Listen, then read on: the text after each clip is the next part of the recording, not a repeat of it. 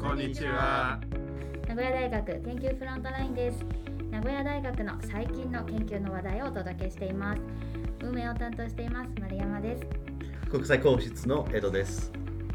今日は、えっと、名古屋大学の国際棟という建物に来ています。え国際本部の国際広報室の室長でグローバルエンゲージメントセンターの特任教授マシュー・リンリン先生にお話を伺いますえ命題では皆さんマット先生と呼んでいます。今日はマット先生どうぞよろしくお願いいたします。よろしくお願いします。え今日のえインタビューの中ではマット先生の活動や日本や明大との出会いについてそして国際広報室で一緒に仕事をされているエドさんから国際広報室での活動についての質問と明大研究フロントラインからはマット先生の研究のバックグラウンドについてお聞きしたいと思います。ではではマット先生ってどういう方？っていうところですけれどもはい、私はカナダから参りました。そうですね、私はトロント、えっ、と、東の方ですね。まあ、カナダ、まあ、本当にトロントではなくて、まあ、トロントのちょっと外の町、えっ、と、ミセサーガ市という市なんですが、あの実はカリア市と、あの、姉妹都市姉妹そうそうそう、姉妹都市ですね県の。刈谷市とそう姉妹都市をそうですね。はい。はい。だから、ミセソガの中にカリア公園という公園もあります。はい あの、カリアのミセソガ公園もあるらしい。まだ行ったことないんですけど。ちょっと運命的な感じがしてしまいますね。はい。日本との出会いはいつどそうですねはい。実は私は、まあ、高校の時とか、まあ、80年代でしたね。まあ、80年代の日本は、まあ、カナダですごい、ね大きな経済の、まあ、貿易とかとか、まあ、バブル時代の日本があの、まあ、輝いてる国としてねあのなんかそういう東京のネオン看板とかがよくニュースとかに出てました。元気がある。そうそうそう国という感じそうすごい元気で、でみんな本当に日本のことすごい感動しました。高校の時ですね。でまあ大学私は、えっとウェスタンオンタリオ州大学という大学で政治学を勉強しました。それまあ94年に卒業してで人生次の段階ちょっとどこへ行くまだ何も決まらなかったですね。二十二歳ですね。22歳の時はい。はい、であのその時まあちょっとバブル時代の終わりぐらいでしたね。であの新聞で日本で英語英会話の仕事の、求人広告みたいな。そうそうそうみたいを見て海外行きたいから、まあ、どこでもいいと思ってでじゃあ日本へ行こうと思いました、はい、でその仕事は1994年8月に、えっと、大阪、はい、に移動しました。22歳あの来た時に日本語は全くできなかったですね。はい。であの2年間英語を教えました。でもまあその間、えっと阪神大震災もありましたですね。トロントの街は地震はありましたか？あないですね。とはいいうことは初めて。あまり地震には慣れていない状態であんな大きな地震を経験されて、はい初めまははじめ初めてでしたね。うん。はい。ですごいショックでした。でもあのまあその後1996年にカナダに帰りましたですね。で私はビクトリア大学という大学入学しました。はいで私の論文のまあ修士論文のトピックはまあ日本の政治と神戸大震災あ阪神大震災です。だからまでその時から本当に日本語をちゃんと勉強しました。だからもう24歳でしたかな。はい。本当に。でで授業日本語の授業出てであの修士をしながら日本語を勉強しました。はいじゃああの松先生の,、うんあの名古屋大学との出会いはいつでしたか？1998年10月 でした。はい、じゃあ鮮明にちょうどちょうど24年前ですね。はい、そうです。その時私は国費留学生でした。はい、で、あのカナダの修士を終わって、で研究生としてあの名古屋大学に入りました。そうですね、法学研究科、はい、に入りました。で、あのまあ1年半研究生として勉強しました。でその後修士取りました、はい、だから修士2つ持ってます。あーなるほど。カナダと。国費留学生っていうのはうん。どういうふうにしたらなれるものなんですか、はい、それはまあ日本の政府からあの奨学金をいただきます。1998年にあの大使館、カナダの日本の大使館に申請をして、で、まあ、面接とかもありました。はい、で、あのまあ、合格をして、で、10月に、はい、名古屋大学に入りました。はいじゃあその時はどうして名古屋大学を選んだんですか？実は私は明治大学が行きたかったけどあの あの白教員と話してで、まあ、じゃあもう明治大学行こうと思ったけど1998年に国費留学生皆さんは私立大学い行けないということになりました。同じ命題ですね。はい、そう。東京の明大。結局一番いい命題に来られてよかったですね。えっとその当時名古屋大学っていうのは、ううんんどのぐらい知名度があったんですか？どのぐらい？マット先生はどうやってその名古屋大学っていうのを知ったんですか？調べたんですか？ああの私は全然知らなかった。ちょっと私の今白教員は私を選びました。私は新名古屋大学に入ろうと思わなかったですね。はい。名古屋大学の指導教員がマット先生のことをこっちに来なさいというふうにはい選んだとい。うことですね。はい。そうそうそう。でその1998年に入った時から、うん。今までは名古屋大学はあのどうやって国際化をしたんですか？いい質問ですね。まあその時は、うん、留学生はまあ今たくさんの留学生がいますけどあのその時留学生は少なかったですね。あのニューペースプログラムも多分始まったばかりかまあ3年、まあそんなにあのたくさんの学生受け入れなかったその時ですね、でもちろん G30 というプログラムも存在しなかったですね。だから大学留学生はほとんど大学院生多かったですね、はい。ちなみにそのニューペースというプログラムとうん。G30 っていうプログラムが名古屋大学には留学生を受け入れるプログラムとしてあるんですよね。今はいそうです。はい、その頃まだ始まったばっかり。に1990年の後半ぐらいでしたか？そうですね。はい。うん。はい、でまあその時留学生も少なかったしまあ英語のサインとかも少なかったし外国人教員も少なかった気がしますね。はい。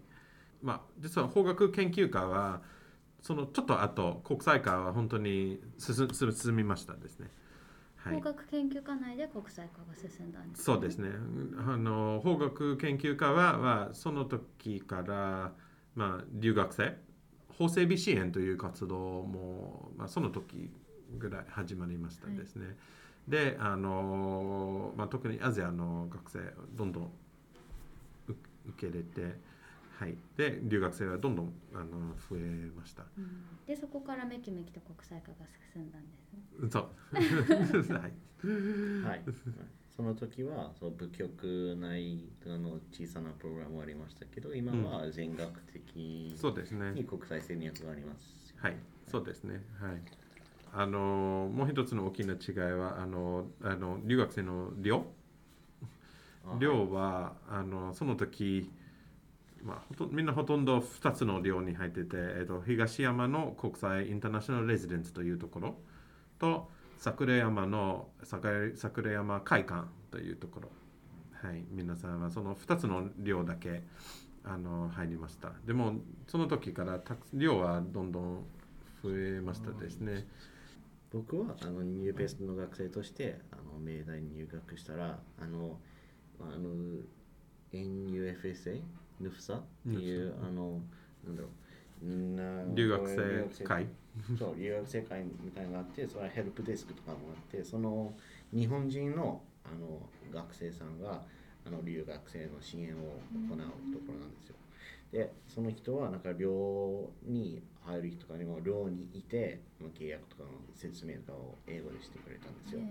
あのマット先生があの最初名古屋大学に来たらそういうことはありましたか？なかったですね。はい。まあ、来て、で、半年、桜山の会館に住んでて、で、その後、全部自分で、あの、まあ、エイブルとか、うんミニミニ自分で行って、え で、一人で、まあ、スタッフと話して、で、アパートを探してますとか。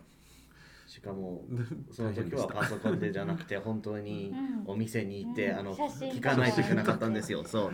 今僕はそうそうですね。カタログして。そう。ああそれそうはそうそれは絶対留学生として大変でしたよね。うん。でも今そうですね。今まあヘルプデスクというあのところがあって。で日本人の学生もすごいあの留学生支援をしています。はいお互いにとっていいですねそうです。うんそう、うん、国際交流に興味があってくれる人で、なんかまあ明大の中にはいろんなあのそういう日本史の学生もいて、あのとてもなんか留学生にあの安いところだと思ってます。うんはい。もちろん自分が学びたい学問ができるっていうのは第一条件として必要ですけれどもそういうふうにサポートがしっかり整っているっていうところもこう留学先を選ぶ時にとても重要になってきますよね。だからそれがこう着々と、ね、進んでいるっていうので。うん、いや僕もあの名古屋大学で留学したことある人としてあのそうですねサポート支援の面からはおすすめができますよ。エドさんはいつもこう明大の留学生サポートはもう一押ししてくれる いやいや本当に良かったです。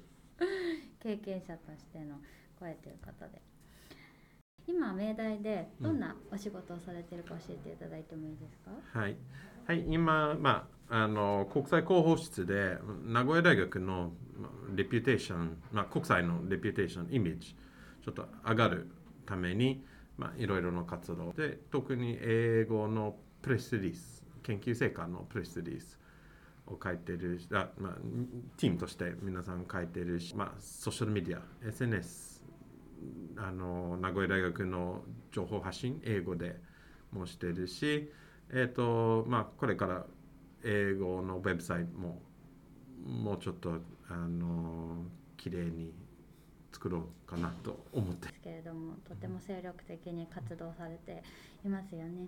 で一緒に働いているエドさんからお願いします。はい、えーとまずはあの国際広報室はあのどうしてあのあの立ち上げられたんですか？はい。まあ、名古屋大学は多分、まあ、日本で、まあ、特に東海地域皆さんは名古屋大学の名前あの知っています。で日本国内もあの、まあ、ノーベル賞ノーベル賞もらったことあるのであの、まあ、東京関西とかの人もしていると思います。でも、まあ、海外の人はやっぱり今、まあ、たくさんの大学世界の大学の人数も、まあ、この20年25年間すごい増えててでたくさんの人は多分名古屋大学のことあまり知らないですね。はい、であの、まあ、名古屋大学はトップレベルの研究をしてるしあの教育もたくさんの教育プログラムもあるしでもまあ海外の人は知らなければじゃあ名古屋大学に 来ないんですね。まずは知っていただくっていうところが第一ステップにありますよね。はいはい、で私たちは、まあ、あの本当に広報をしなければ誰も知らないかもしれないんですね。で特に日本の他の大学はあの英語広報もしているので私たちちょっとキャッチアップしなければしなければならないですね。はいそうですね。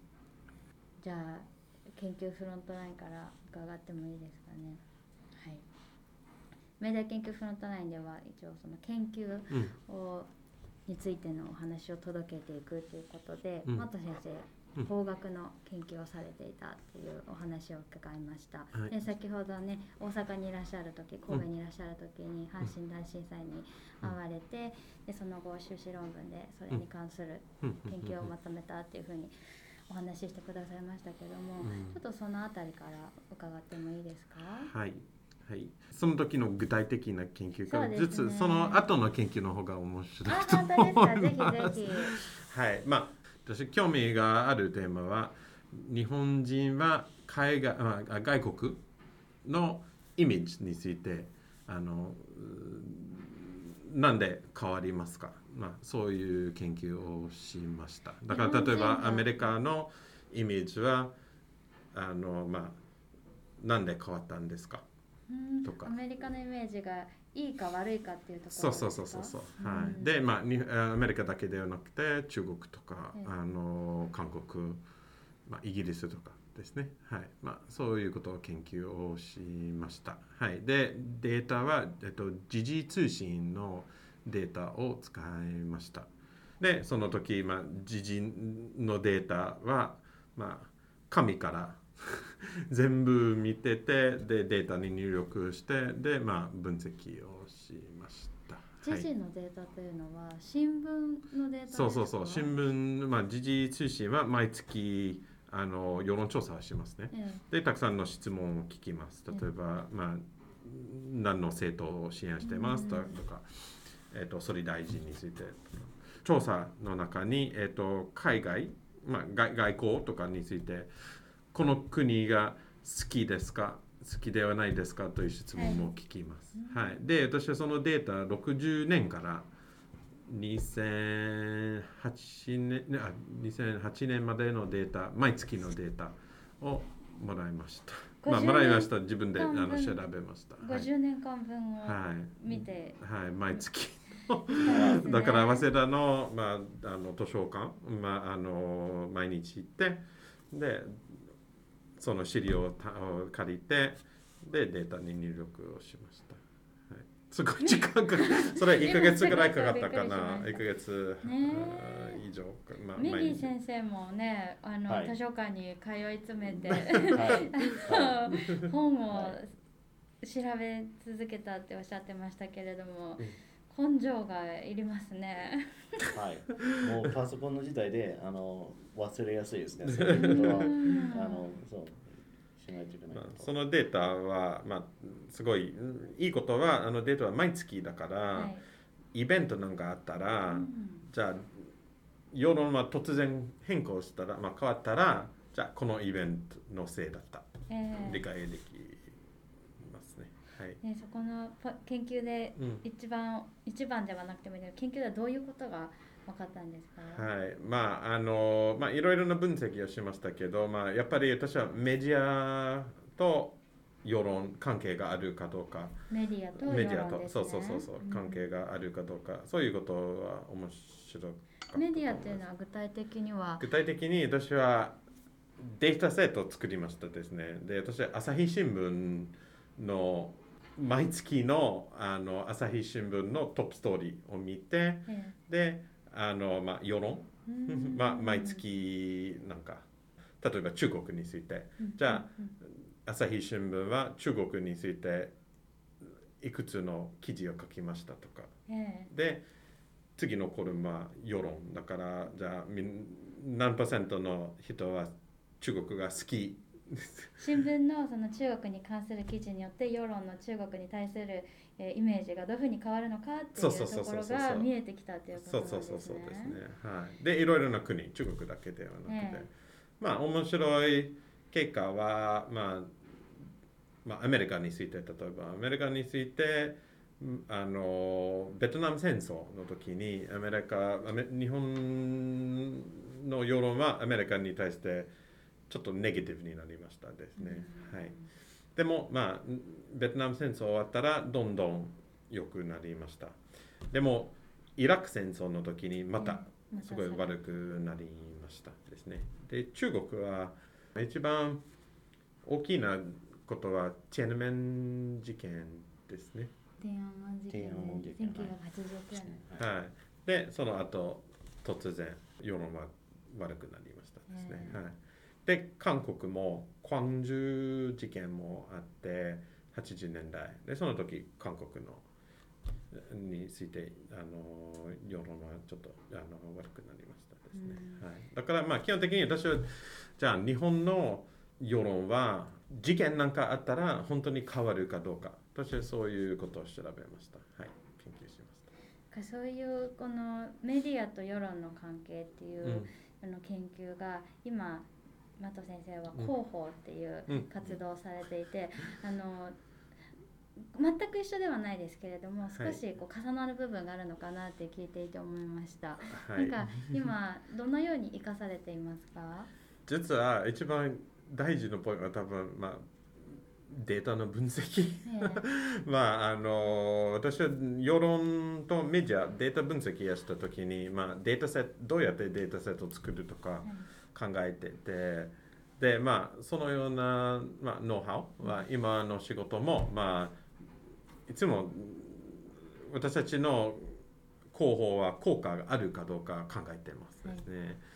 でも世論調査はない。名古屋大学について世論調査はないけどでもプレスリースじゃあこのプレスリースを作を作成をしていくつのメディアはこのプレスリースをピックアップするとか、まあ、そういうデータ分析したいですね。はい、ちょっと難しいまだまだできないけど、まあ、いつもそういうことを考えています。はい。今メディアと言っても新聞だけではなくてうん。こう、そうですね。SNS も入ってきますし、まあ、テレビとかももちろん、どういうところに注目されてるんですか、まあもちろんあの一番いいのはまあエリートメディアですね。あの、まあ、ニューヨーク・タイムズとかウォシントン・ポストエコノミストとかはい。という雑誌ですね、でもそれはすごい難しい。でもまあ今たくさんの、まあ、ブログとかも本当に専門的なブログとかありますですね。工学についてとだけ。工学の科学についてだけとかのブログもあるんですね。でそのブログは私たちのあのプレスリリースも掲載され掲載。掲載掲載されましたですね。はい。今あの一あの一番多いのはオンラインメディアなのであの、まあ、それはある意味いいことですけどあのプレスリリースがたくさんのあのところにあのピックアップしてもらいますけど、まあ、みんなはたくさんのプレスリリースを出してますから、どうやって名古屋大学のプレスリリースをなんか注目してもらうのは今は、まあ、検討中ですね。まだ半年分くらいのデータしかないんですけど、うん。まあなんかいろいろきどんどんなんか気づいてきてこれからはまあ戦略をあの作るのが課題ですね。はい。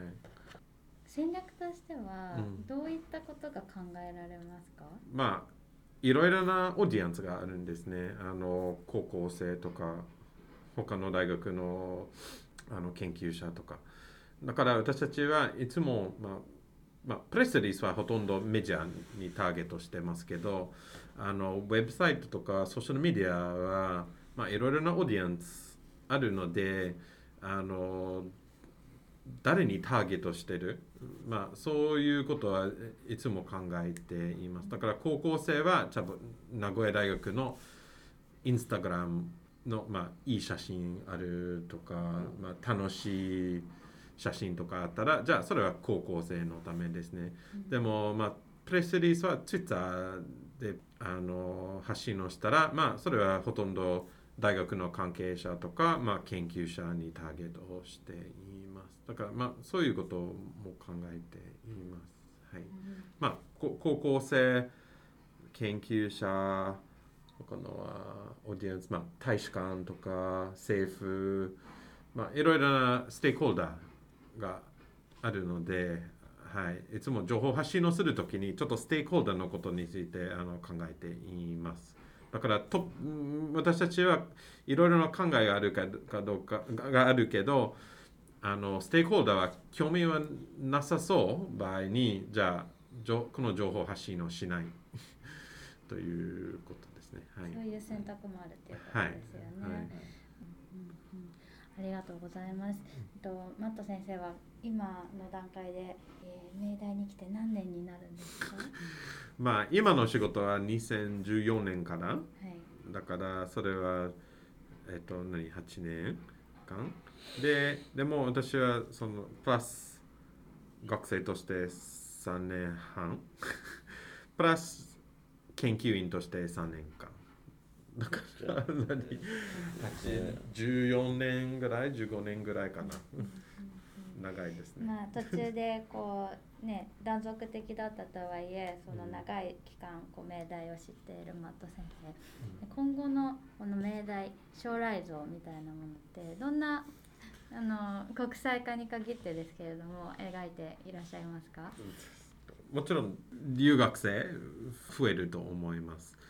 はい。えっ、と、まあ、特に大学院生とか、最近教育でキーワードはダイバーシティですね。だからいろいろな人はあの一緒に研究をしたらいい結果出るはずですね。だからでもまあダイバーシティというのはあのそれは何国籍ではなくてみんないろいろな経験が必要ですね。だからエリート大学から卒業した人だけではなくて、まあ、いろたくさんの大学があるのでで多分まあそういう人も受け入れた方がいいと思います。でまあ私たち、まあ、もう一つのまあ希望はあの世界で、まあ、どんどん名古屋大学の名前 みんなはじゃあ日本の大学は東大京大だけではなくて、まあ、名古屋大学もそのまあトップティアのあの日本の大学になれるですね。はい。エドさんはマットさんが マット先生はボスという位置づけになりますけれども今日改めてボスのそんなあの熱い思いを聞いていかがでした？そうですね、やっぱ面白いですね。僕もあの、まあ、松先生といろんな話をしたことがあのありますから、そういうなんか研究の具体的な内容とかは あのしてなくて、本当にそれは面白いですね。僕もそういうことに興味があるので、またあの、あ松先生には聞こうと思ってます。本当はいですね、私も情報発信っていう仕事をしていく中でじょあのデータ分析っていうところは、なかなかこう腰を据えてないられないなって思ってるところもあったのであのみんなでまた先生に学んでいきたいなっていう感じですかね。はいでは今日は貴重なお話をいただきまして本当にありがとうございました。はい、ありがとうございました。ありがとうございました皆様最後までお聞きいただきありがとうございました。よろしければ番組登録をしていただきまた次回もどうぞお越しください。それではさようなら